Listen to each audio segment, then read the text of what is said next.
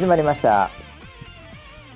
こちらの番組はウェザーニュースから公式に非公式でやってくれと言われてるポッドキャストでございます、えー本日のねキャッチも来ないということでキャッチはこれだな。茶の呼吸からいただきました。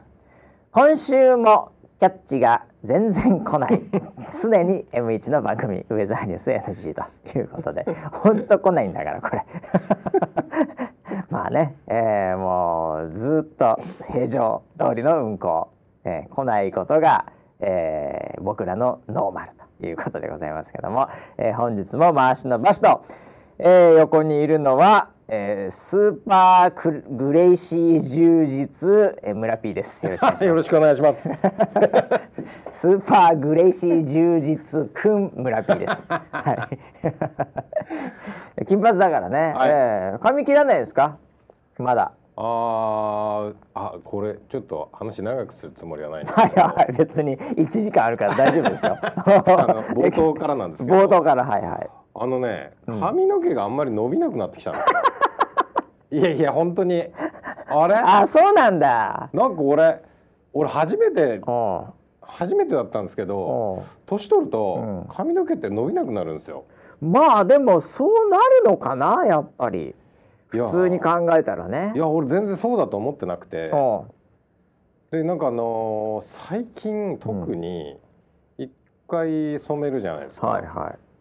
なんか持ちがいいなって思ってたんですよ。で俺は美容師の腕が上がったと思ってたの。あのカラーリングのね。腕がね。カラーリングと。で俺最近すげえ持つな。なんかいいいいじゃん。はなんかなんか一月経ってもあんまり変わんねえじゃんって思ってたの。あでそれがえっと去年の夏ぐらいからちょっとそれを感じててあ、なるほど。で美容師にも、うん。なんかその去年からあれ来る頻度がちょっとなんかああ、なくの。なりましたね。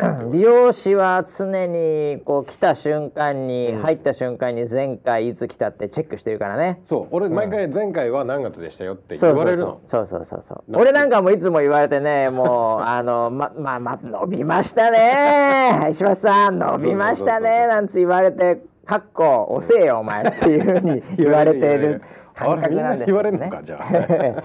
はいはいはい言われるね。で、うん。それがなんかねちょっと伸び伸びてでちょっとあのねコロナの影響というかなかなか行けない時期もあったので、でも行けない時期にもかかわらず、ん。俺結構よ大丈夫だったんですスタイルが。あれ？と思って。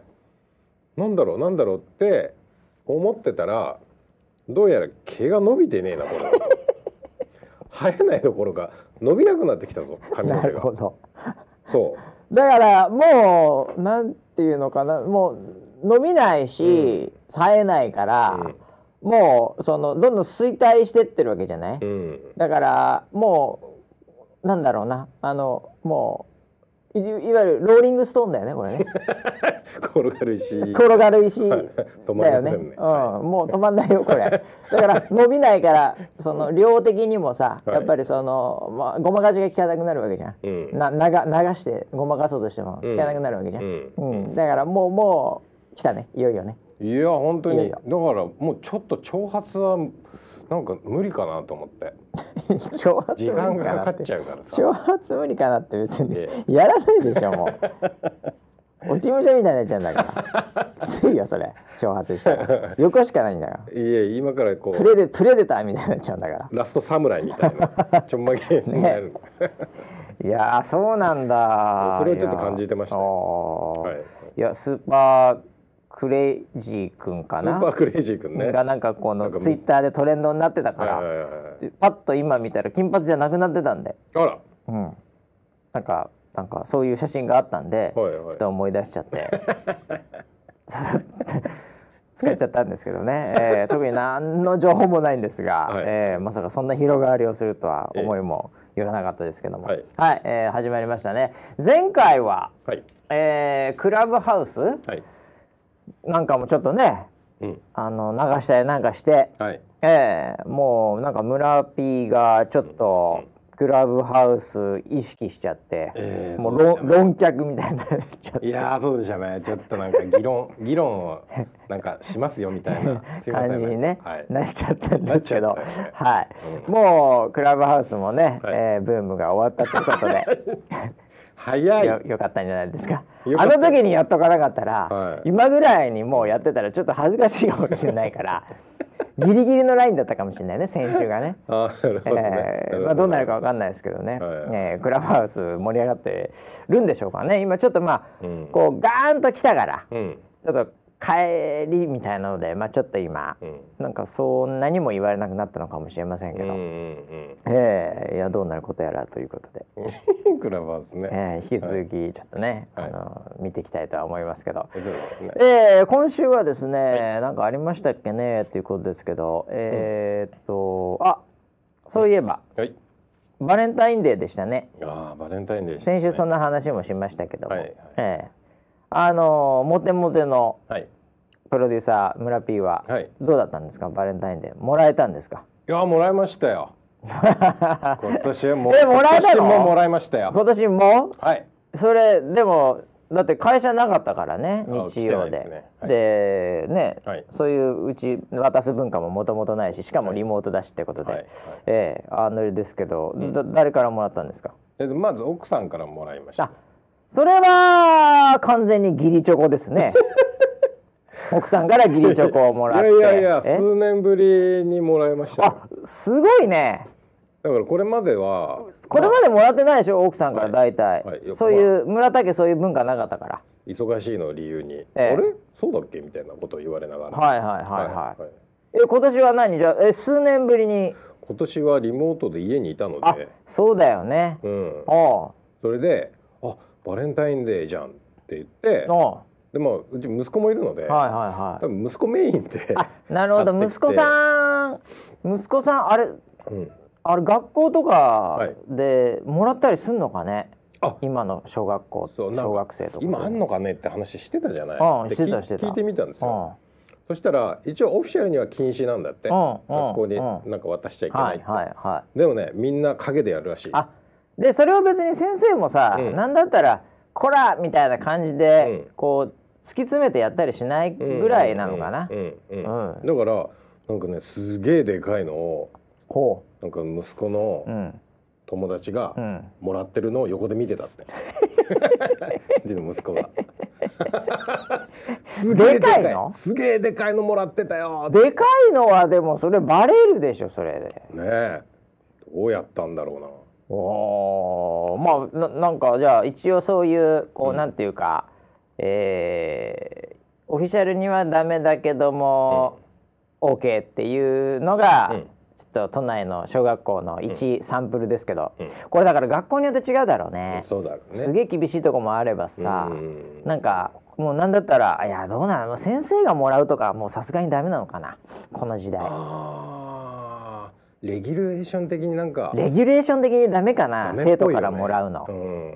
先生が生徒にあげたらもう一発アウトだと思うけどね。そうですね。一発アウトだと思うけど、はいはいはあでもどうなんだろうね。あのー例えばだけど、なんか先生がね、うん。まあお女の先生がね、いうん。こうクラスのみんなにクッキー焼いてきたとか、うんうんうん。なんかそんなの別にあっても悪くないかなっていう。あーなんかアメリカとかだとなんかそういうの全然なんかそういうのありかなみたいなそういう雰囲気的に、これ日本はまあダメですかねやっぱ。僕は超田舎の学校だったので、はいはい。そうだよね。小学校すごいもんね。小学校の時はアキちゃんと2人だったそうだよね、せ生徒が2人しかいないんだから、はい。ああその学年で。だから先生からもらってましたね。あえー、それは先生は女性の方なの、はい。あであきちゃんは女性でしょ？アキちゃんは男性ですよ。あれあきちゃん男性だったっけ？中学校からゆきちゃんが入ってきた。ゆきちゃんが女性だったんだ、はいはうん、それであれ付き合ったのゆきちゃんだった付き合ってない付き合ってはいないんだっけ？付き合ってないですね。付き合ってないのかそこは。そうか。そうだね。それは付き合ってないな、付き合ってはない。うん付き合ってはいないか、そうか、はいあれ何？じゃあその小学校の時に？そうです。であの学校がものすごい山の中にあるのね、はいはいはい。で先生は通えないからうん。近くに住んでるのよ、あその学校の近くにも先生が住んでいる。そうそうそうそう。その山奥の学校の近くに住んでるのは先生と村 P ってことでしょ？えっと僕はなんかスクールバスみたいなので通ってたあじゃあ村 P もその学校に行くまでにはい。えええ車で通勤してたの？そうです。通学か。リムジンみたいな。まあスクールバスですけどスクールバス乗らないからね日本の小学生あんまり。そうですよね。うん。あのうちはありましたよ。すごい最先端だね。はいはい。車で学校行ってたよ小学校って言えるからね。十数キロ離れてたので。うーわーそれはチャリじゃ無理だわ、チャリじゃそうですね。チャリ無理よ小学校10、はいはい。うん、あそうなんだ。えじゃあ10自分から十数キロ自分の家から十数キロがうん一番近い小学校校なんだよね。車で車で30分ぐらいだったんでもっと離マれてるジか。すごいねそれ。うん。スマホないんでしょ？そりゃない。あ30分間何してりゃいいんだろうね。そその車乗って。何してたの？いや。漢字ドリル？外を見てましたね。いつも。いつも。そりゃあそりゃそんな自然に囲まれて 朝から30分車に揺られて外見てりゃ、はい。そりゃ気象会社入るわ。えそりゃもはい。う気象会社入るわ、そうですね。もうそのそれ頃から T, 鍛えられ T 芝じゃダメだわそりゃ。そりゃ T 芝じゃダメよ。気象会社来なさいあんた。あそうなんだ。意外にすごいよねそれはそれで、はいはい。えそれで何？その先生からもらったの？それあのー先生の家がそのグラウンドのすぐ隣に家があるので、はあはあはあはだから放課後とかみんな遊びに行くの。想像ができない先生の家に放課後遊びに行くって。でなんかねよくあのあーえっ、と例えば小学校あ中学校かな特に、うん。家庭科の授業ってあるじゃないですか。家庭科あるよ、うん、エプロン持ってった俺、そうそうそうそう、うん。家庭科の授業うが、ん、その校長先生の家で 校長先生の奥さんが教えてくれるっていうスタイルだったすすげえな。すげえでな。校長先生の奥さんにあなんかそのテーブルマナーであるとかああ。そういうのを教えてもらったの。校長先生のお奥 奥さんにテーブルマナー教えてもらうってどんな貴族の？それだけ聞いたらもう貴族よそうだよね。こ校長の奥さんにテーブルマナーでしょ、はいはい。はいもうもう すごいよその環境普通に考えると。僕ら一瞬今想像したのがすごい、はい。すごい場所で今すごいことを習ってるように思ったけど、はいはい。普通のご家庭なんだろうねでもそれは。まあ普通の普通の家庭ですよ。もう山の中の家ですからね。はあ、ええそういうや環境だそういういやでもさ本当そういうさ、うん。ところでね、うんやっぱりこう育ってきたりね、あの教育を受けたり、はい。まあもちろん今でもそういうような環境のところはあると思うんだけどさ、うんうんなんかそういう非常にファミリーな状態の中でさ、うん。今のそのなんて言うんだろうこの学校とか校則とか、うん。なんかそういうまあそれこそなんかスマホ見ちゃいけないとかなんとかとかさ、うん。なんかそういうのがこうはまらないよね。はまらないね。なんていうのかな、うん。その教師と生徒の関係こうあるべきとかね、うんううん。ん分かんないけどプライバシーの問題とかさ、うんね。はまらないよねなんかね。そうだから距離感がうん。どういう距離感で行くのかなっていうのはすごい探る。最初に。うんそうだよね。自分の価値観でうん。行っちゃダメなんだろうなっていう感じがある。なるよな、うん。だって今のだからその自分の子供とさ、うんその学校の関係みたいなものと、うん。村 P 自身が経験した学校と自分のうん。距離感って全く違うわけじゃない。うん全く違う。ね、うんそれはそうだろうな。バレンタインでやっぱ先生からもらったら一発アウトではないもんね 村 P のその環境は。ではないですよね。絶対別に普通にもらってわーでいいじゃんってい普う通に手作りのクッキーとかあをあ先生からもらってましたね。ねみんなもらってた。みんなに焼いてた、うん。え全然いやもうコミュニティのやっぱりその規模感と、ね、うんあれによって全然違うよねそういう距離感ってね。うんうんへえそれはそれはなんかいい体験で、うんまあいずれにしろでも数年ぶりにはい奥様から義理チョコがもらえたということで、よかったんじゃないでしょうか。よかったですよ。美味しくいただきえました。本命は息子にだからそれあ、は。まあまあまあそうですね。うんもう旦那もう完全に義理でしょ。まあだからあの息子チョコレートが嫌いなので、でもどうしようもないねその家庭崩壊だよこれ本命は嫌いだけど義理の義理は甘党。コーヒーに砂糖4本ぐらい入れるんだから。だからまあえ？息子がもらったの僕が食べてますけど。あ。そうなんだ、はいはい。それはもうリサイクルとしてはいいんじゃないかなという。まああとあのー今年はね、ええ。宅急便で届きました。チョコが。それは何、はい。お世話してるスタッフかあら、はいはい。まあ大体誰だかわかるんだけどね僕も。いやなんかあのーうん事前に住所を聞かれたんですよ。はあはあはえ？っと思って。でもなんか会社で必要なのかなと思って。あなるほど。なんか書類が届くとかね、はいはいはい。で住所を教えて、うん。でそしたら当日、ん。宅急便が届いて。開けたらチョコレート うわっと思って、そう義理がたいっていうかね、うん。あの何人か何人かっていうかまあ,、はい。あの結構ねあのその方も長い付き合いのはい。ねあの方だと思いますけども、ええ。僕も知ってるっていうか たまに。ね。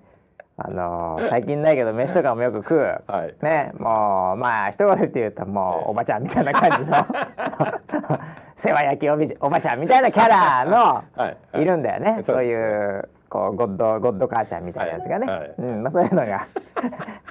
なるほどね、まあそういうのはいいわな、はい。えーチョコレート、うん。えーなるほど。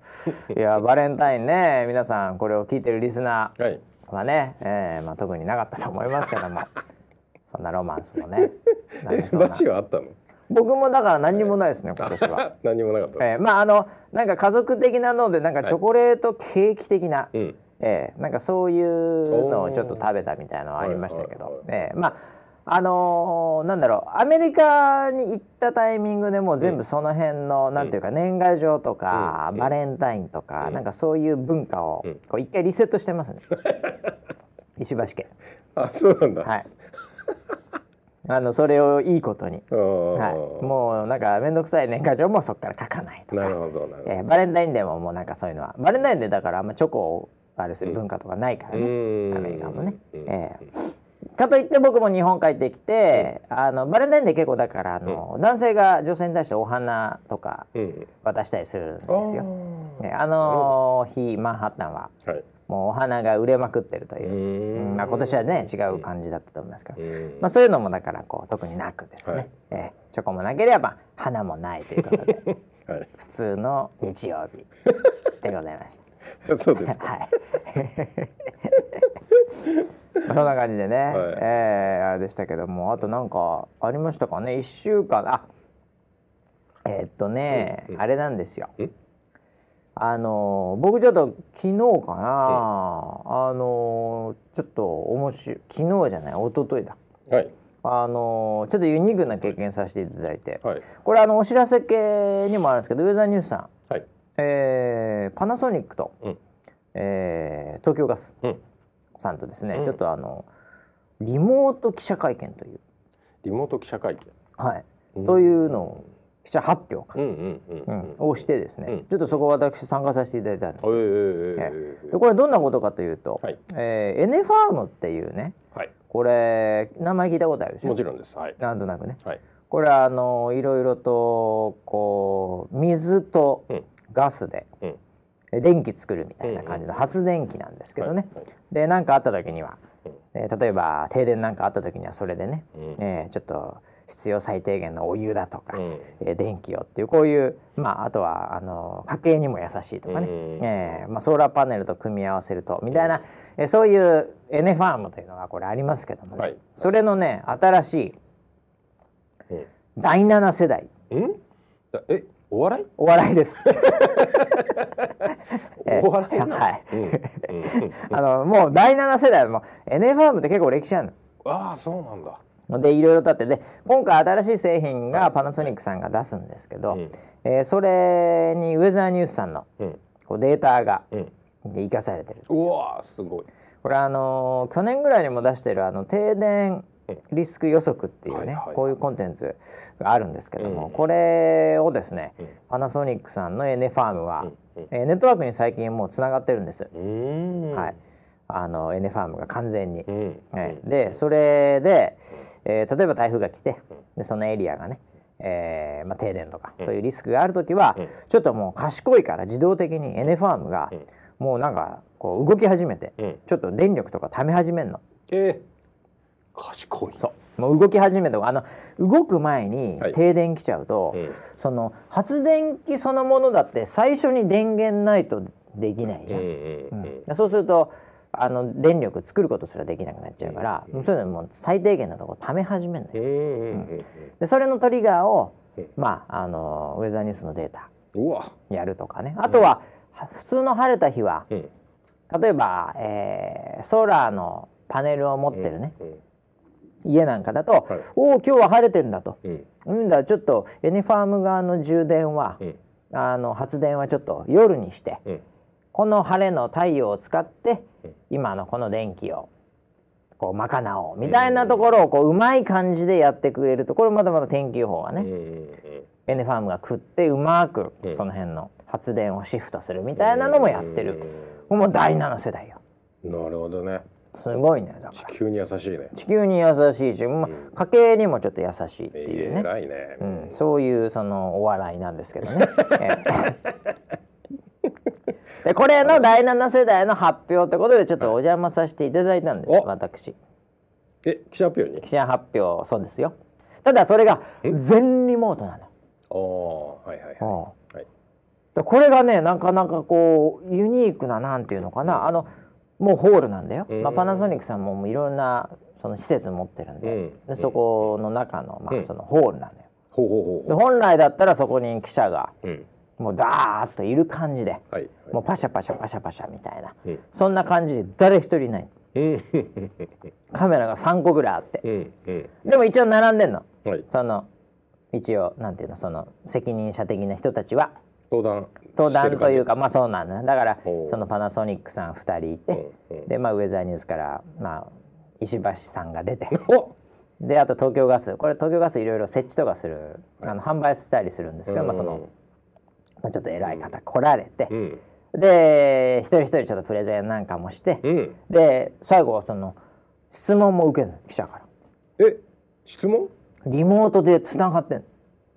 あ記者が？そうだから構造的にはそのでっかいホールに、その前段にその人は座ってるわけ。はいはい。でなんかそのもちろんその何？アクリルパネルみたいなのをガチガチにしてうね、ん。で人は座ってんだけど、うん。前には記者はいなくて、うん。カメラだけなの。うんでカメラにつながったネットワークではい。つながった人たちがうん。質問してくんだよ、うんうん。という構造なわけ。なるほど。で普通だったらね、うん。なんかじゃあそろそろなんか控室みたいなとこがた、まあ、例えばあってさ、はい。でそのまあイベントやってるから分かると思いますけど、はい。その人をね、うん。こうどうどこを通って、うん。何時にこうやって、うん。でなん入る順番はこれでとかあるじゃんそういう手順、はいはい。そういうのは一切ないわけ。うん。なんだけど、まあ、座ってあそろそろじゃあうん。本番ですみたいな。ほいほい。もうこれ収録？いやいやいやこれライブかみたいな。うん。じゃあ行きます5秒前みたいな感じになるん。だよおなんだなんだみたいな。えでなんかちょっと前にはあえー今ですねもうあのオープンにして、うん。えー記者さんがーうん。今20社さん入りましたとか言ってうん。やってんのよ。で最終的には40社ぐらい入ってたのかな、ね。はい。うん、なんかそれででもあのリモートで質問とかねなんとかの、うん。えーじゃあ質問ある方は、えー事前になんとかのなんかそのネット上うん。で、もう質問にこう並ぶ機能みたいのがあって。うんへえ。で次じゃあ何々さん、な何々社の何々さん行きますねみたいなのが司会とかも回してるんだけど一応、ううん。ん。もう全部ネット上で行われてるわけ。うんで普段だったらあのなんとか社の何々です、ん。えー何々さんにちょっと質問なんですけど、みたいな感じでもうその目の前にいるじゃん。うん。だけどそれが全くいない状態で我々顔は見えないの。うん。記者の顔は記者の顔は声だけで。はいはいはいで声もイヤホンでエアーで飛んでないうん、その会場にはあんま飛んでないの、はいはい。うん、でイヤホンで聞きながら、うん。でもこう回答するのは無駄にカメラ目線みたいな。はい。そうそうそう。すごいなんかね新鮮な感じの。面白い。あそれなんかあれですか、うんちょっと段階リモートにうんフルリモートに段階を踏んでる感じなの、そうそうそうそうそう。だからフルリモートならそれ家からやるじゃん、だよね。うん、でもそのそこの出役はうん、会場なのよ、会場なんだ。そう。ーうん。なんだけど記者は全員リモートなの。うんうんいやでもねそれ思ったんだけどこれ俺意外にいいなと思っちゃったのがおいいですか？うん。あのーこう結局その場で初めて、うん。その向こうの事業の責任者とかと会ったりするわけですよ、うん。意外に、意外にそういうのってあの現場では現場でね、うん。あのまあ、それも全部大体リモートであの進んでるんですけど、でその場で会うとさ「ああ」なんつって、うん。話せるじゃない、それはそれで我々的にはそれリモートだったら多分あんまり話せないですよ、うん。意外に。でもその場で会ってあのちょっとちょっとした待ち時間とかもまああったりするもんだから、まあその辺でちょっと話したりするっていうことで、まあそっちはそっちでうん。よろしくやってるわけ。で記者はさ、うん。記者さんはいっぱいいてまあその時話す時もあるけど、うん。でも大概はそんなに話さないじゃん。話さないね。うん。でかつ記者さんさうん。来るの大変よ。うんうん例えばパナソニックさんとか結構大阪とか多いから、おおなるほどね。半分ぐらい関西だったんじゃないのかな、うん。そんなん来てたらうん。大変だよね。うん大変だ。で記者は記者で結構家から聞きたいこと聞けるし、うん。でネットでいろんなダウンロード資料できるし、うん。これ楽でいいねっていう、うん確かに。記者は楽だね。うん、っうん。ていうねことでこれウィンウィンだなと思って、うんうんうん。あこのパターン結構ありだなっていうふうにまあ思っちゃったんですけど、うんなるほどねいやでもあのー充実した、うん。えーまあ半日ぐらい結構そういうのずっとあったんですけどね、うんうんうんえーでその後はまた別のそのこうなんか個別記者対応みたいなのあったりね。ええ。あそそれはそれでままたズームで個別に。その時ようやく顔見えんの、おおなるほど。うん、あこんな感じのところでやってんだ、うん。うん。すごいなんか向こうもなんかリラックスして。うんもうこたつみたいなとこから。もうこの記者さんこたこたつみたいなとこから来たなと思って。こっちはなんかちょっと広い会議室みたいなところなんだけど、うん、相手こたつから。床暖がはい。やっぱり需要とか増えたんですかね？このコロナ禍においてみたいなね、おうん、おー前こたつ入ってんじゃねえかとか思いながらなんかちょっと面白かったんだけど まあそれはそれでまあ僕のパートはちょっと僕のところで答えさせていただいたんですけどね、えいやでもねこの IoT なんていうのかなこの賢くなってねこれ、うん。マシーンも賢くなっていいなと思いますけども、ーうん。ええ。でもこれあの停電の予測なんかはね、うん。やっぱりあの面白いのはやっぱりまあ本当にサポーターのなんていうの？このリポート、うん。そういったものをこう蓄えて我々もそこから停電の予測とかこうそれぞれのエリアで作っていくからね、だかうんうんらみんなのこうリポートがこう組み込まれてるわけですよ。うん。でかつあの N ファーム自身が停電とかしてるしてないとかって情報とかね、はいはいで今後はそういうのも入ってきたりもするだろうからね。なるほどね。うん。まあちょっとその辺はこの先の話で、うん。今回には含まれてませんけどね、はいはい。そういうようなものがまたこう集まってくるとまたうん。精度が良くなるみたいなね、うんこういう世の中。なんか昔言ってた指きたすってやつですよね。指きたすっぽいよね。全部がつながるしね。ねみんなつながってきたうん、ね。でもここはね僕はやっぱりあのその記者発表の時もちょっとうん。そのサポーターの情報があるからって話をいろいろしたんだけども、はい。限られた時間の中で。うん。やっぱりねあーやっぱウェザーさんのデータは、うん。ハートが入ってるな と思いましたよね。あ記者に言われたんじゃない？いや言われてないよ自分が思ったの？自分が思ったよ、ね。記者にはデータにハートって言わないよ俺も滑るの分かってんだから。うんまだ言わない。あまだ言わないねなかなり仲良くなってから言うけど、はいはいうん、データにハートこれ理解するの難しいからこれ、はいやでも入ってるのウェザーさんのその停電リスクの予報にはハートが入ってるのよこうん。れ。サポーターの気持ちが入ってるから、うん。えーそういうやっぱデータがこれからうん流行ると思うよ本当に、うんえ。ーというようなことでね、うん。ねえちょっと貴重な経験させていただいたんですけど、はい。一つね あのもう一つ貴重な経験はい。させていただいたんだそういえば。思い出しちゃったよ。うはい。あのねちょっと場所がなんていうのかな、はい。あの駅の駅隣接ビルとかじゃない場所でやったんです。ちょっとなんとかセンターみたいな感じのうん。あのとこでやらせていただいて。はいはいであのー車で行ったんですよ。うん。やっぱなんかそのしっかりしてるなと、ね。あのもう車で来るなら、うん。車で来るならあのーこう事前にナンバーみたいなのもねうん。こう言っとかなきゃいけない。え？申請しとかないと。それ別にあの普通のなんかその辺のオープンなうん。あのあれじゃないから守衛さんみたいなのいる場所だから。もうしっかりしてなんで広報の人間がね。でバスあの車で行きますよね」ってはい。車で行こう近いから」って言って、であのちょっと番号を教えてもください、なんかあの入れないらしいんで」つって「おうんーそうしっかりしてるねセキュリティも」つって、うん。で事前に言っといたのよ、はい。そういえばと思って。でそうやっててギリギリぐらいで、うん。まあ、ちょ若干ちょこ遅れたぐらいで。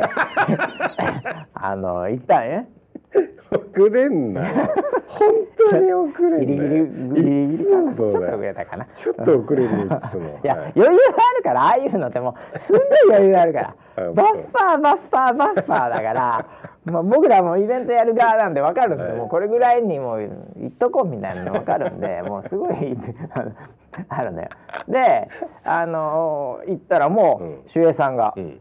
こう見た瞬間に、うん。もう顔パスみたいな感じになってはいはいもうだから事前のその番号みたいなの分かってたんでしょうね。はいえーで大体止められてなんか申請なんか書いたり止まって書いたりね、でなんかなんかこうバッジみたいなのもらったりとかするのかなと、い、やいやそれなんないと、うん、でも、うん。逆に言うとあのどこ行っていいか分かんないから、うん。もうあ行ってください行ってくださいみたいになってんねはいはいはいみたいに、はい。うん、でこれ俺ちょっと初めての場所だからこれどこ行っていいか分かんないなと思ってね。それであのウィーンって開けて、うん。うん、でであのー記者発表で今日ああはいはいはいはい。ねあの向こうここまっすぐ行って、うん。右行ったところが、うん。ええあのー車寄せになってますから、うん。って言って。うん。うん。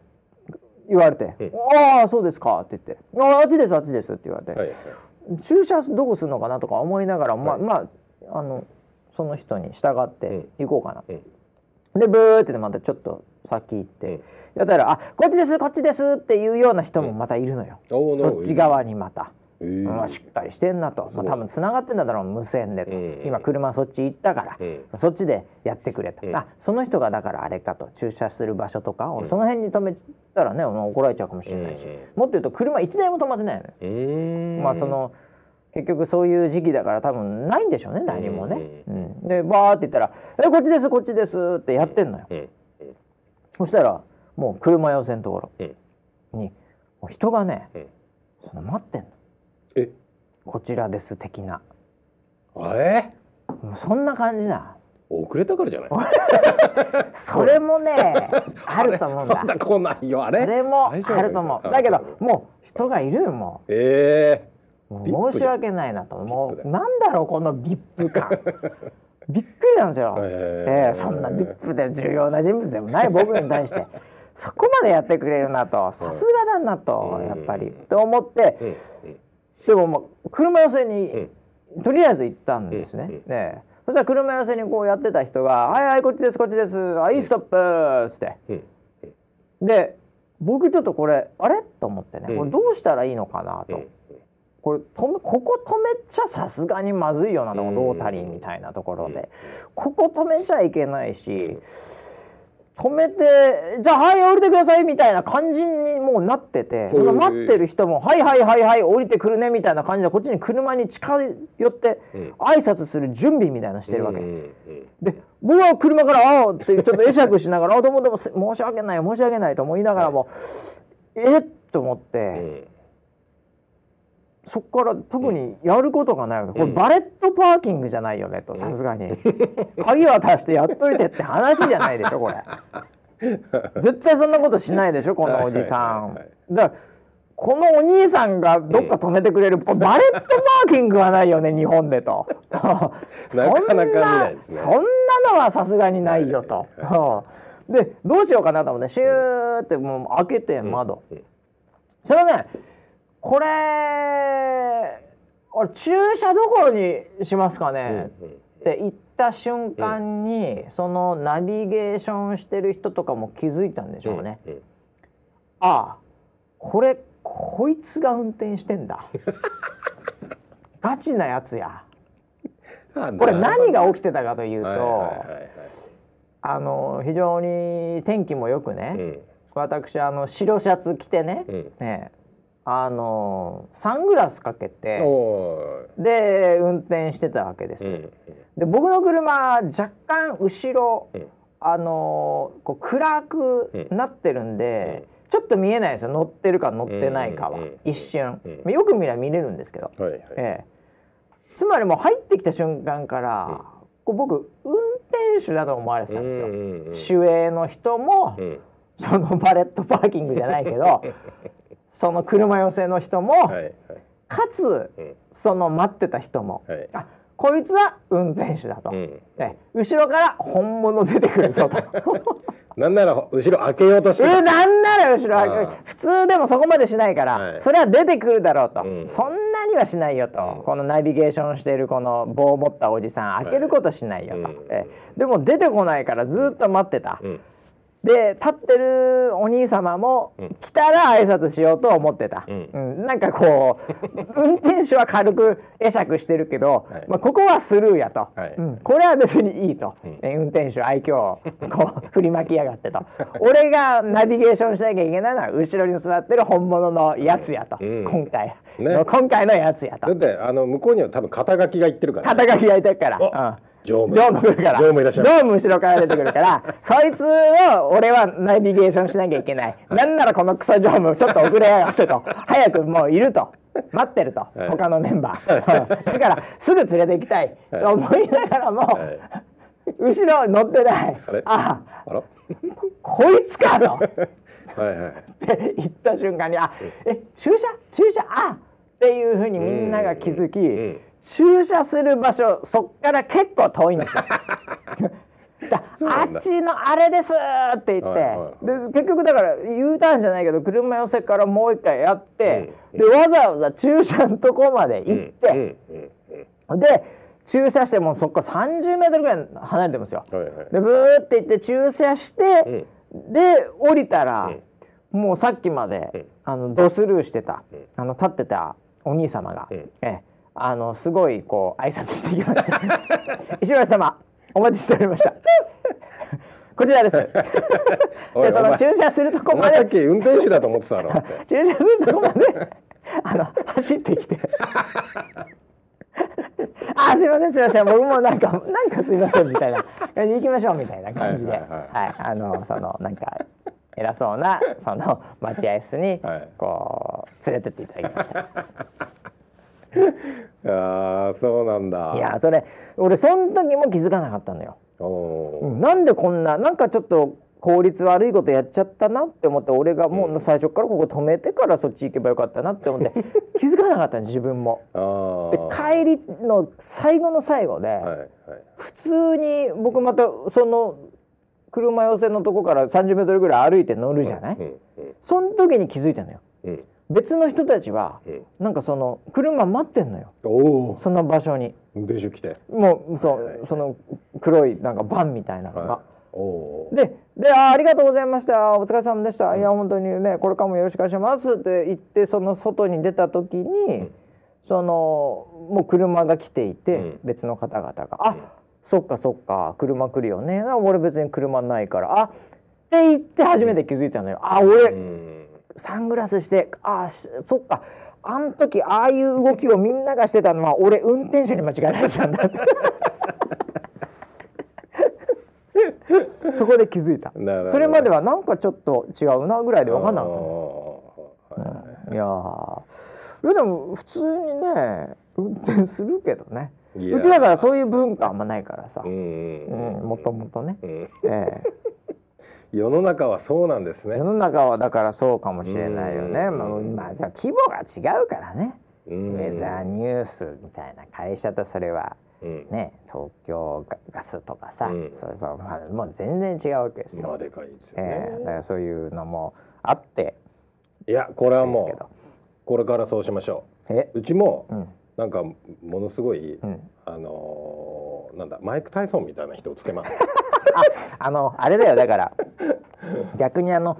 あのメイウェザーみたいな感じで、はいはいはい。ええあのこう SP というか、はい。ふ2人ぐらいごっついやつ、うん。T シャツ着てるやつ、はい。セキュリティって T シャツ着てでハマーかなんかで防弾の。まあね、あで重低音聞かせてえこれでバンバンやりながらいきますか。ー、行きましょそっから僕出てきますか、うはい。ええ。そうするとねちょっとやっぱ、うん。こう格が上がるっていうんですかね。そうです。ええ。もう下品で嫌われると思いますよね。いやそんな経験もあってね、うんええ。いや面白い体験させていただきました。なるほどね、うん、いやうん普通に普通に車で自家用車で行ってしまったっていう、はいはいはいええ。まあこれからも行きますけどね、うん。ええ全然。ただちょっと遅れるのは勘弁していただきたい。自家用車なんで。ハイヤーとか そういう専用車だったら絶対遅れることはないんで、いやまあまあまあ絶対人たち遅れないんで、はい僕なんかもう普通に遅れますから。そこだけは勘弁していただいて。やめてください。そういう会社だと思われちゃう。バッファーが半端ないんですよ、まあね。イベントは。まあね。はい、なんで、はい、ということですかね。えー あと何ですかね。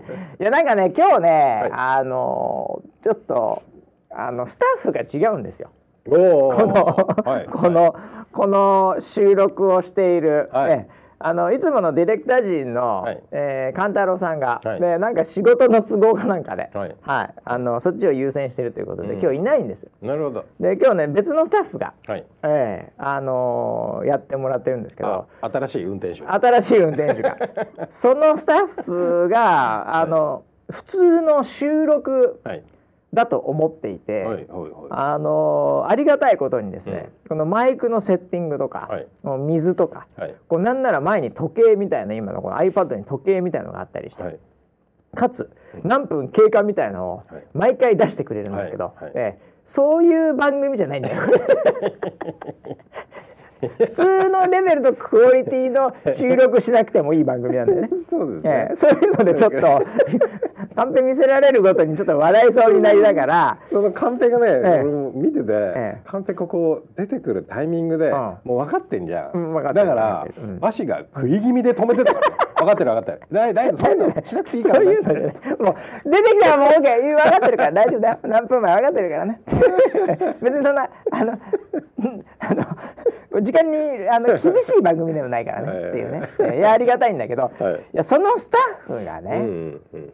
事前にうん。ちょっとネタでよく僕らうん。アイドリング的にね、はい。えーあのなんか今週面白いことあったっけ？とか、うん。こう時事ネタとかをうん。ちょっと話す時間があって、うんうんその時の話をもうせっかくそのスタッフちょっと思い出しちゃったんで、はい。えーそのスタッフおすすめの、うんうん。えー時事ネタというのについてちょっとこの後うんお話ししたいと思います残り、なるほどね、えーはい。さっきね聞いてたよね、はい。えーもうびっくりしまして、ええ。そのスタッフが。なんかいろいろあったね。まあオリンピックとかね、なんか森さんがどうとかねセクハラがどうなんかまあいろいろあったなーって話で。うん。いやーこれ結構でかい話なんですけど、はい。えーはい。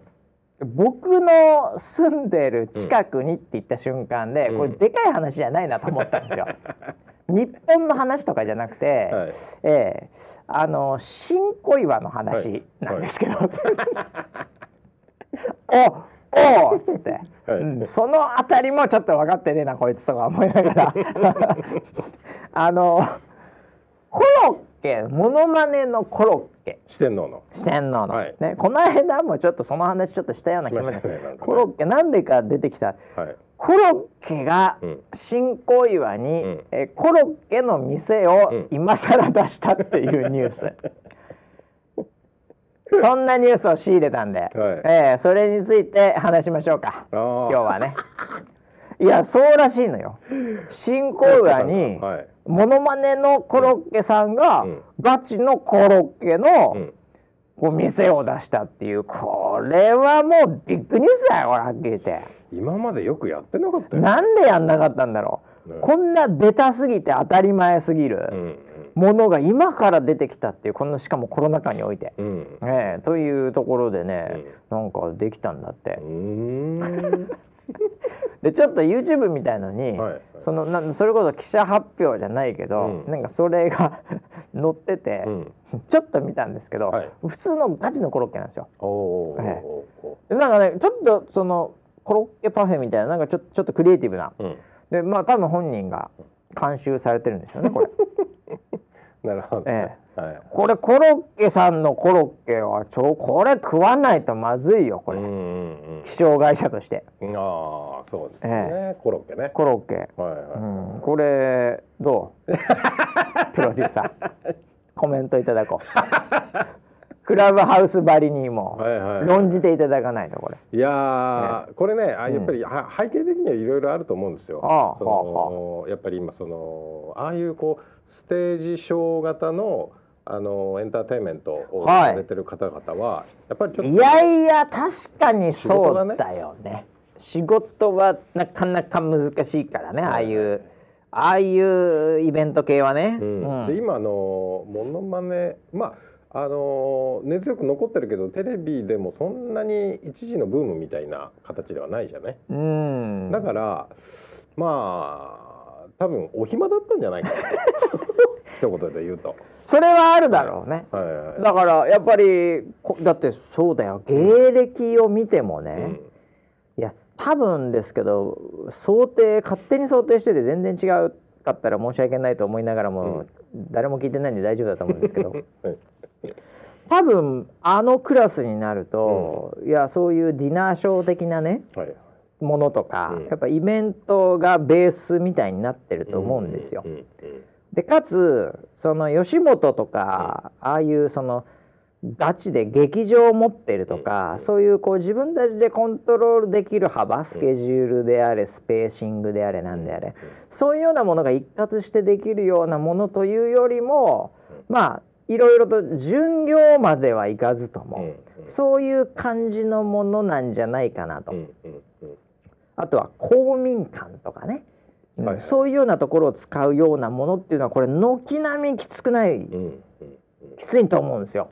ね。移動みたいなものもあれば、もうとにかく批判しようと思えばいくらでも批判できるみたいな状況になりかねないので、やっぱそのあたりのアーティスト系やっぱ辛いと思うんですよね。そうね。うん。だからこそやっぱり時間あるというか、うん。そこのクリエイティブなこの まあそういう背景溝をが。埋めてくれるのはもう コロッケならコロッケ作るっしょみたいなのはあるだろうね、多分。うん。であのいやいいなって思ったのは、うん。なんかあれってまあ僕深く掘ってないんでわかんないですけど、はいはい、僕ら全く掘ってないからね この件。え掘ってないんでわかんないですけど、あの場所がねえうん、新小岩だ それがまた俺ら的には積もっちゃったよね。すげえあ新小岩かと。なんて言うんだろうな、まあ、関東圏にないとこの微妙な新小岩感。わからないかもしれません。申し訳ないけど、で僕らは千葉にオフィスがありね、ええやっぱそのそこを通って、はい。オフィ通勤するみたいなところもあったりね、はい。ねしたりするんでこの東京と千葉の間間の新小岩という,、そうなんこの微妙ななんて言うんでしょう吹き溜まりというかね 吹き溜まりって言っちゃいけない？いや本当にね、ええ。あの新小岩あのちょうどね荒川と江戸川に挟まれたあたりなんですけど、はいはあそこって、うんあれ？千葉だっけ？東京だっけ？思うよね。思うよねあの辺ある。思う思う。いつも思っちゃで、うん。あのーいや町としてはすすごく多分住みやすいうんですよ。活気はあるよね、うん。うん。なんででなんかそのタレントがうん。お店やるってなったら、いやそんなところに出すはずがなかったんですよこれまで。原宿原宿でしょ？とかね。まずはタレントショップっつったら原宿でしょ、はい。っていう。古くから伝統的にはね。最近はもうちょっとおしゃれになったり、まあ、代官山でもいいし、はまあ恵比寿とかちょっとね、あのまあ、白金とかもあるかもしれない、うんうん。ええあえて言うなら秋葉原だとかちょっと下って、新橋あたりも意外にあるんじゃないのか、この、うんうん。このご時世みたいな、はい。うん。はい。感覚はあるけど言うても山手線の 内側感というかね、はい。はい。そういうのはあるよね。タレントショップってなんとなく。そうです、ん。そうです。そうです。それにおいてね新小岩で出したっていうのが僕は非常に響いたんですよ。すごい。響いた。響いちゃった。で俺だっていけそうそうだもんね。すげえいけそう。そうそう手頃感半端ないよこれ。でやっぱりそのねメニューがコロッケだったコロッケだし。まあ名前から来てるっていうのもあるし非常に、うん。まあなんか庶民を、うん。なんかこう味方というか応援してくれてるというか、うん。寄り添ってくれてる感じがして、うん。うわーコロッケさんはさすがだな帰り買いに来たよ俺。本当に今日。あれはね速攻で。ちょっとねしびれましたね。ちょっとなんか新小岩っていうのがまたね。新小岩が良かっ俺ら的にはヒットしちゃった。よね、たはいうん、原宿だったら、はいうんそんなになんていうか 響かなかったかもしれないけど。全然響かないですね。新小岩にこう落としてきたところがね、はいはい。うん、すっごい行きたくなっちゃった俺。うまそうよねあれ。うまそう。いろいろさっきちょっと写真っていうかニューニュースサイトではい。さらっと見ただけなんで本当に申し訳ない。浅くて。でもねコロッケさん頑張ってるところで、うん、いやーそれでね、うん。それで思ったのがこの間ね情熱情熱大陸をたまたま見たら料理スタイリングはい。あのー石橋貴明。タカチャンネルでしょ？僕見てないけど。タカさん出てたんだよ。そうそうそうそうそう情熱大陸に。そう。ん。で結構語ってて。うあそうなんだ。なんかそんな興味なかったんだけどたまたまザッピングでちょっと手が止まっはいはいはいはい、はい、結局最後まで見ちゃったのね、おうん、ーすごいよ、なんかねもうあのテレビからうん、戦力外通告を受けたんだって。あああらしい。バンってなまあそういうふうに自分でも言って、うん。うんおっしゃってましたね、うん。はいはい。でああもう終わりかなっうん。て本人も思ったんだって、うん。なんだけどなんかあのーちょっとその昔こうこう馴染みというか、はいはい。仲間みたいな人たちと、うんうん。なんかその本当に身近なやつらね。そうそうそうそう。ええ。まあマッコイ斎藤とかでしょ？でそういう人たちとなんかその自分たちがちょっと面白いと思うものを、うん。ちょっとなんか作ってみて、はい。で開けたら反響がすごいあった。おー。でなんかね以前はなんかねあの要はテレビでバーンって言ってる時って、街中でうん。なんか「わあ高さん握手してください」とかっていうのは、はいはい。逆にあんまりこう触れられないっていう感じだったんだ。ああなるほど。逆にこうテレビでガンガン言ってるから、うんうんうん。こうある意味こうなんていうか近寄りがたいというかそうそうそういい近寄っちゃいけないんじゃないかみたいな、まあそういうオーラもあったし。うんはいはいはいそうだろうね、うん。なんだけど今その YouTube でやってると、うん。若い人たちがめっちゃ近づっていくんだおおで気軽に握手してください。来るんだって。まあ、あの、なるほどね、なるほどね。そう。うん。であのーなんか意外だなと思ったのが、うん。そのねその高さんはね YouTube のあのコメント全部見てた見てるね、あの人、すごい見てる。うん、でその反応だとうん。かっていうのを全部見て喜んでなそこから企画作ってるもんね。う うんん、うん。なんかそういうのがすげえなんか楽しいみたいで、あいや、なんかそこはちょっと、そのコロッケがコロッケ売ってるのとちょっとまあ近いというか、なんていうかその身近感ではあるんだけど、うん。まああのー僕ら世代はうん。もうある意味トンネルズとかその辺が一番すごかった時代で、うん。テレビ黄金時代じゃん、だからあの若い子たちが、うん。今のね今の若い子たちが「タカチャンネル」見てうんまあヒカキンって言ってるのと同じような感覚で こう言ってるっていうのは、なんかあのいいよね。うん。うんあのなんていうか距離感が昔ともう違うじゃない？メディアの距離感って、違うね、もう全然違う感じななんかそういうのがあおなるほど起きてんだなっていうのはなんかあ面白いなっていう、うん感覚はするし一方でやっぱ心のどっかであのなんていうのかな。あの村 P を NG 聞いてますって言うんじゃねえからなっていうのもあるんだけどね、心のどっかには。その時時代を生きちゃったんで。うんうんうん「あまさん NG 聞いてます?」っていう話じゃねえとは思うけどなっていう その「タカチャンネル」の話は。とは思いながらもあでもなんかあでもすごいわかる気がしますね。なんかその距離感の近さね。そうあいやでも新鮮なんじゃないですか？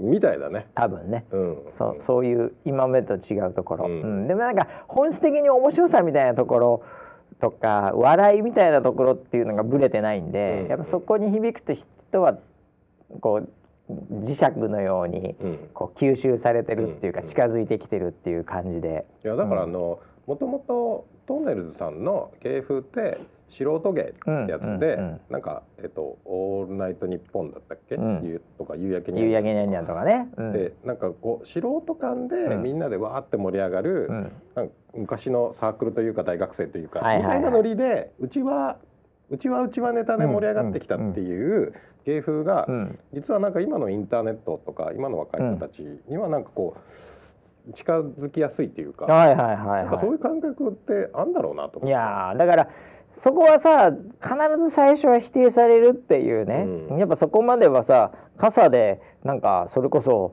なんか球回してたりさ、うん。まあ、漫才というところ自身もやっぱりそのツッコミとボケとうん。みたいなものとか、まあ、コント55号のコントみたいなものでもやっぱりそのやっぱりその寸劇の中に芸術あるみたいな世界が、やっぱそれが芸っていうのがもうずーっと続いてきたわけじゃない？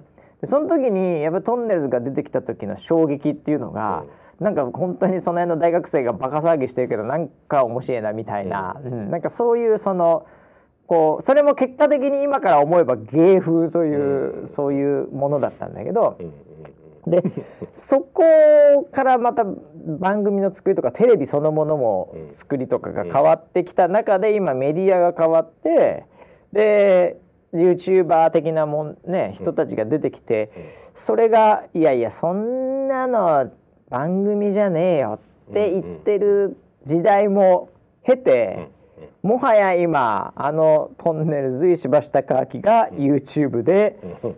微妙な感じのそのなんかハイブリッドな、ううんもうクオリティも高いからね、うん出てる出役と作りがねやっぱりそのテレビを経験している人が作ってるから、うん。やっぱりそれなりのクオリティなんですよね。そうそうそうそう。見せ方とか。だってゲストとかこう僕あの登録してるからだけど、はい。今週伊達公子とか出てるからね普通に。ただしそのツッコンツッコミ突撃感みたいなものは失ってないので、見てる側も分かんなくなるんですよ。うんうん、これ YouTube の話なのか地上波なのか、何なのかが分かんなくなるんですよ、うん。でもまあ普通でマニアックな話もマニアックでダラダラするし、ん。でも面白いし、で要所要所でちゃんとテロップとか出てくるし、うん。みたいな。分かんなくなってくるんだよ見てる側も、うん、でもあそこのなんていうかこうこう場所っていうかね、うん。うん。あれは作ってるのは逆に今新鮮だよね。うんうん。うん。そうねであれのあの芸風というかああいうスタイルを、うん。多分あれって結構分かれ好きと嫌いっていうのが多分結構分かれまあるんそうだろうねそうだろうね。うん。うんうん。でも分かれることがなんかインターネット上ではいいんだろうなそうそうそうそう。うん。うん。だからなんていうのかなあの僕もあれこう普通に個人的に楽しんでるって話と、まあぶっちゃけそのコミュニティあうん。コミュニティジャーナリストなので インターネットコミュニティジャーナリストなんでやっぱりあの見てるんですよ。そのうん反応とかがどうなるんだろうとか、うん。どういう集まりになるんだろうとか、っていうのをこう見てるんだけど、やっぱりねあの皆さんのおかげですを後半やって、テレビで時代遅れって叩かれてたのと、全く別の層が見てるんですよ。うん。うん。なのであの荒れないんですよ全然、うんええ、もうポジばっかなんですよ。うんでもそこって結局そのテレビではやれなかった、うでもそれを見たかった人たちがぶわーっと波がこう、うん。来てる。そういう人たちがぐっと集まってるっていう構造になってるので、あの多少ちょっとこれ大丈夫かなっていうシーンとか、そういうものがあっても、もうもう全員で守ってるんですよ。うん。うん例えばそのいわゆるセクハラパワハラとかなんとかっていうようなうん。ニュアンスが仮にこれ地上波でやったらアウトだなっていうところも全然普通に身内なんでやるんですけど、そういうものをもうお前ら来んなよお前ら来んなよ俺だって分かってるぞ今の話はただお前ら来んなよっていうコメントなんですよ。だからもうラジオ聞いてた人たちとか、まあ、テレビであの時に大笑いしてた人たちが、もうある意味自分たちの笑いを守ってるんですよ。うんそういうコメント欄がまた面白いんだよね。なるほどねなるほどねで来んなよ入ってくんなよお前らっていう。崩すなよお前らって。いうスクラム組んでるんですよ。あうん、ーだからまあ宝塚のあのねあのこうあのこうあれが出てくる時にさ、うんうんね有楽町ではい。ファンがすごいこう並んでね。うん、出待ちででもこう前に詰めるやついないみたいな。あれああいうディシプリンというか、ああいう構造になってるんですよね。ううんんうん。だから安心して笑えるし、ん安心してそこに参加できるし作る側もすごい安心してリラックスして生き生きしている、うん。うん。しかもそれがそれなりの ボリュームでそうだよボリュームある。うん、があるっていうのが面白いよね。うん。でもそれ昨日もまた別の話なんだけど、うん。あれ？な海外のニュースで、うん。あのーちょっと名前は忘れたんだけどその共和党しアメリカのね、はいはいはいはい。共和党支持者の人たちが、うんうんうんうんなんかその新しいメディアを立ち上げました。おおそこではパーラーかな、えっとなんだろう違うか。あそれかな、パーラー、うん。うん。であの共和党が好きな人たちが見れるよううなん。ニュースとか解説者とかをうん。全部揃えて、ネあットで配信しますって、はいはいはい要は地上波ではないですはいってはいうメディアを始めたっていうニュースをやってて、うんで結構インタビューしてた人たちはものすげえこう好意的っていうか、うんめっちゃ盛り上がっててそうそうそうあれなんかすげえ楽しそうだなみたいな 話で。まあそれはそれでねなんかそういうコミュニティみたいなもののあり方っていうのはまあ一つインターネット上では正しいのかなっていうふうにも見てましたけどね。でやっぱねそれがだからその危なさと楽しさというか、いや行くとこまで行っちゃうと暴動とか起こして壊、うん。物を壊したりとか、うん。うんやっぱもしくはその中でなんか非常にカルト的な、うん。やっぱりその文化の中でこうその人権もクソもないみたいな状態になったり、うん。それこそ日本ではねあのそういう事件もあったんでそっちがアメリカでも同じようなカルトな事件はたくさんあるんだけど、うん。そっちに行く危険性はもちろんあるけどもでもあのコミュニティの構造というか力学としては必ずそういうふうにこう集まって守っそいつらで守ってっていう構造になるわけじゃない。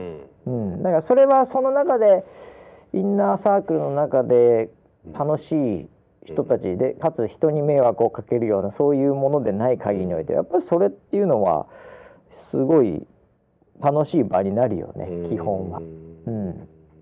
その規模感がでかくなるのがどこまでいけるのかっていうのが面白いよね。うん。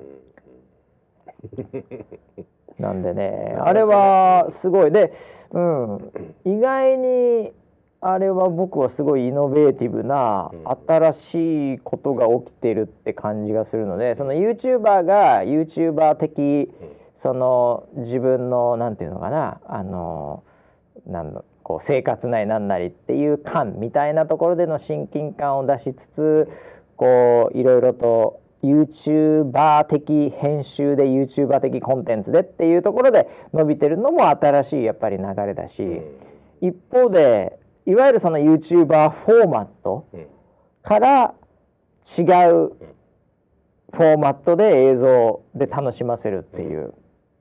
でうん。一瞬テレビのようでもテレビではさすがにないな、うん、というこの構造、うわー面白いよね。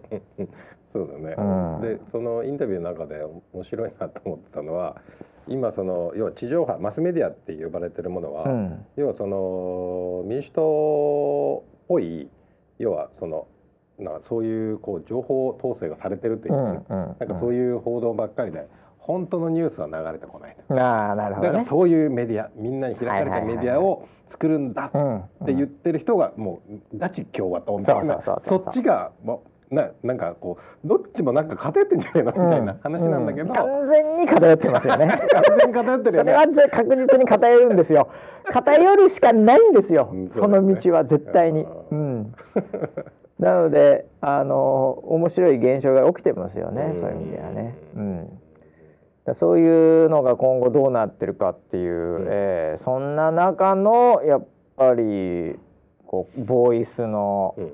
えークラブハウスっていう そこで出てきたクラブハウスですからね。この先どうどう読みますか？クラブハウスですか、うん。クラブハウスはもう今もうドーンと一回来て、でドーンと一回さ一回しゃがむ感じで。しゃがんじゃうんですね。はい一回まずは、あ落ち着くんですか？の落ち着くんですけど、ただその中でやっぱりいや僕はあのクラブハウスのためを思って一回廃れた方がいいと思うんですよ。そこは絶対通んなきゃいけないと思うんですよ。ー。えで廃れてる時にもでも必ずついてくる人たちがいるんですよ。その人たちがあの僕らみたいにクラブハウス流行ってるからやろうっていう輩はやから ね。一回死んだ方がいいんですよ。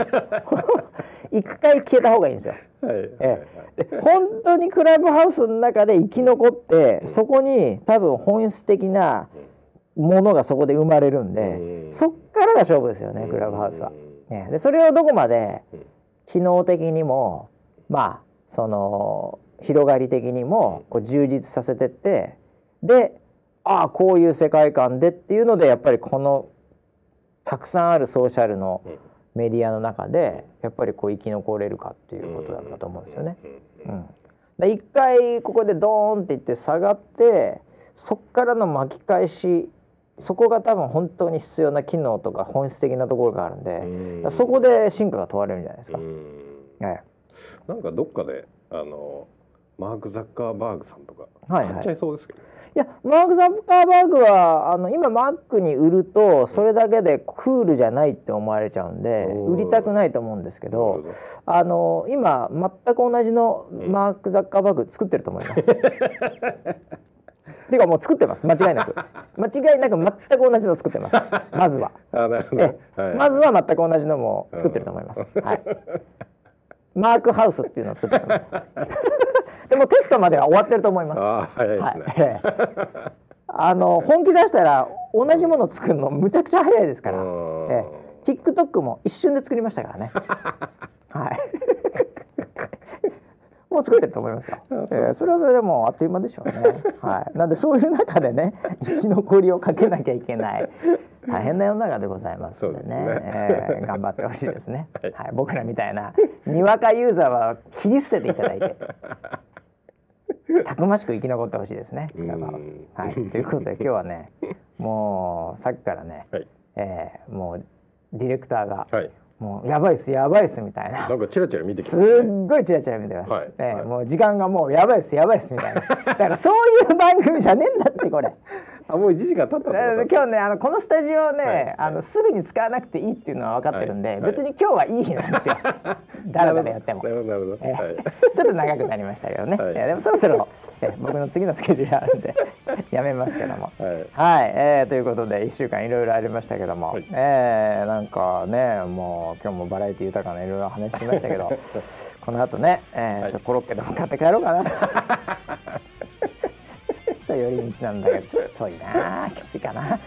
ということで皆さんも、えーはい。あの花粉とか飛んだりね。ああそうですよね、ええまああのいまあ天気もまだ荒れたりもしてますんでね、そのあたりは注意しながら、はい。えー心の平和を保ちながら、はい。はい、1週間後にまたお会いしましょう。はい。それでは。はい